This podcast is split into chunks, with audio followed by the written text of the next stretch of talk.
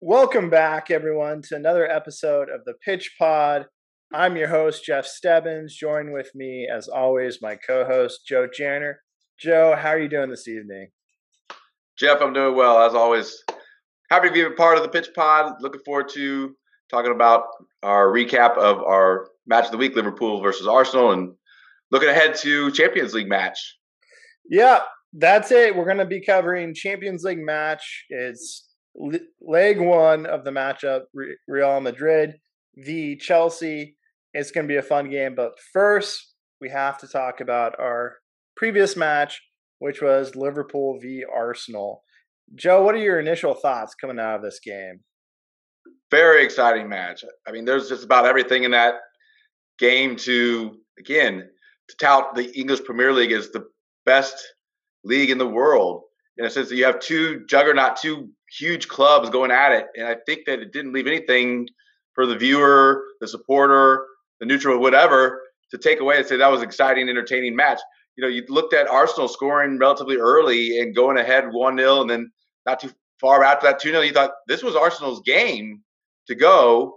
And of course, ties turned a little bit, and the final result being 2 2. We didn't quite pick out that as our result, but as far as the very exciting match. This this had just about everything. Yeah, yeah, and and I should clarify. I didn't pick that as my result, but I did pick a draw. I thought it'd be one-one, so I was off on the score line. But I did think it was going to be a draw, and I did predict one of the goal scorers. So you know, oh. I'll give myself a little pat on the back there. It, I don't get very many of these, so. Yes, and you had Martinelli scoring. I did. Correct and he did, and he had, really was responsible for the assist for the second goal. Outstanding performance on his part. Again, early on, you see it. It's a young Arsenal team that I think they knew what they were in for.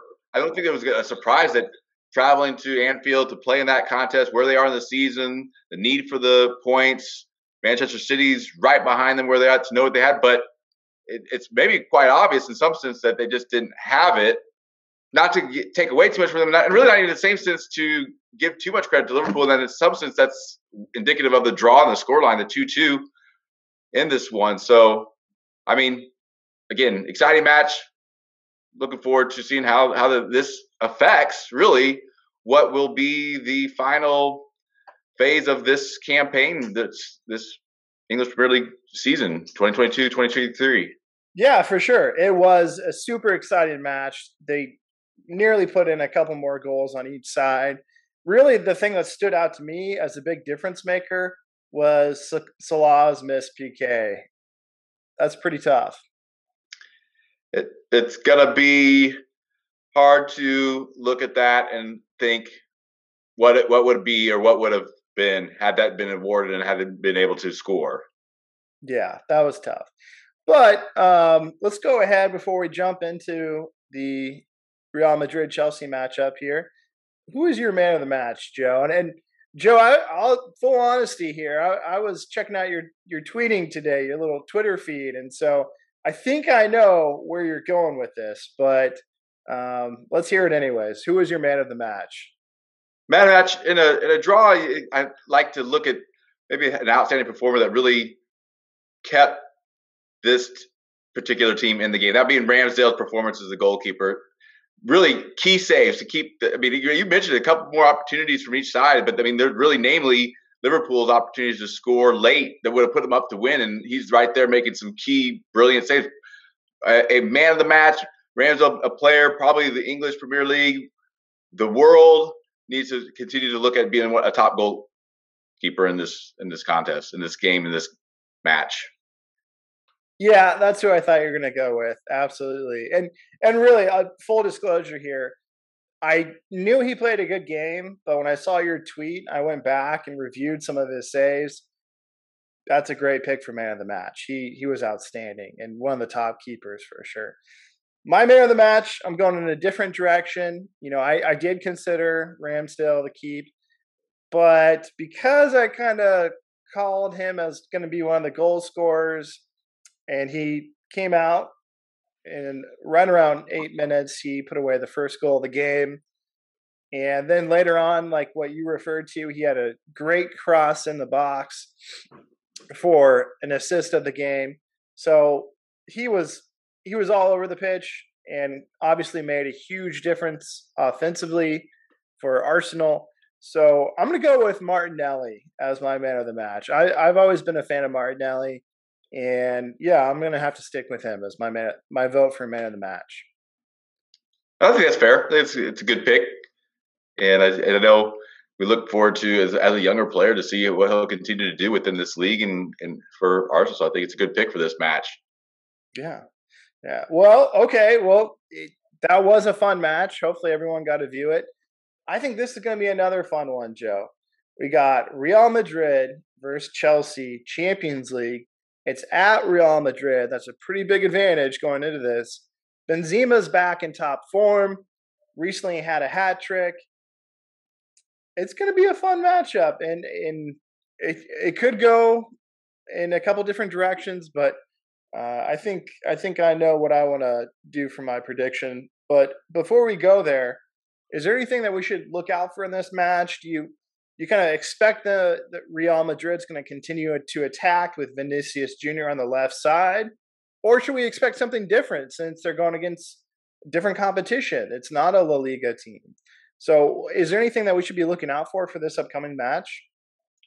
I think probably what you suggested there is that they're going to be well prepared to continue to utilize the players that they have and to go at Chelsea. I think that's the key point for me is that I think that with the strong attacking side that they have, where they're at, what they've been doing. I know it's kind of an interesting side note. Both did lose their last contest within the respective leagues, but I just got to think with Real Madrid having a little bit more solid foundation in their season, more consistency. You know, we talked about last week uh, them winning the Copa del Rey. And, you know, they have a little bit more to go forward with momentum as far as where they were. I do really believe they'll outperform a Chelsea side that's now with their interim manager and Frank Lampard trying to put the pieces together, if you will. I really think that I don't want to say no contest in this that it's going to be obvious, but I do favor Real Madrid winning this one.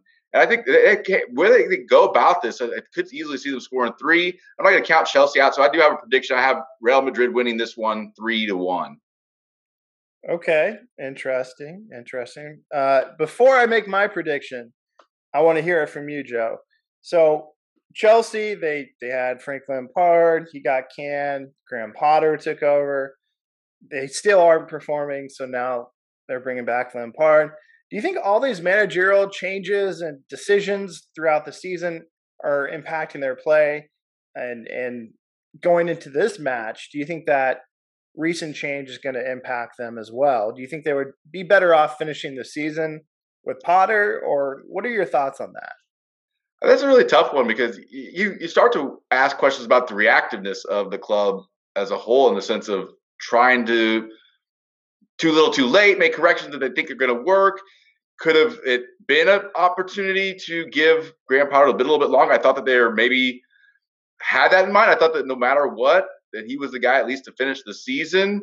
And then, you know, later with other opportunities to have more time to have talks with other managers that might be a better fit for what they're trying to do, fill that in as a later point. But again, sack Potter, bring in Frank Lampard, that it didn't ever really seem to be a fit in the first place. You kind of wonder where they are, what they're thinking as far as is it just short term reactionary decision making, or do they have a plan for long term? I think if that's what you're asking, I really just kind of question if they have an idea of where they want to go for the long term. And it seems with that decision to bring Frank Lampard back into the mix at this point in time seems like it's just no. I like that. That's the way to end it. Just no. And and to be honest, when I heard, I I think I was listening to a radio show and I heard that they were bringing Frank Lampard back. I go, really? Like, that's the move? But like you said, you know, that's that's the direction they went. Maybe not the best, but uh, yeah, that's that's what the team ownership chose to do. So uh, Lampard is back at the helm of Chelsea. Take into account everything that we mentioned And also taking into account that this is a home game, Real Madrid, they're looking better than they have been previously, despite a recent loss. Uh, so I'm going to also agree that Real Madrid's going to win this. And I'm also going to agree that they're going to win by multiple goals. But my score line's a little bit different than yours, Joe. I'm going to go Real Madrid winning this 2 0. So it's, so it's the same same goal differential there. I mean, it probably lends itself to Real Madrid again being the more dominant side and do what they need to do. So we both got Real Madrid winning this with the goal differential of two. It'd be interesting to see how that goes about. I'm, i know you're excited. I'm excited. I Think hopefully our viewers excited as well to tune in. Yeah, absolutely. We hope everyone gets a chance to watch and enjoy this matchup. If you like the content we're bringing, please like and subscribe. That's the best way to support us here at the Pitch Pod. We would really appreciate it. And we are also available on Spotify if you prefer to just listen to your podcast as opposed to listen and watch. So, thank you everyone for tuning in. And as always, keep pitching out there, everyone.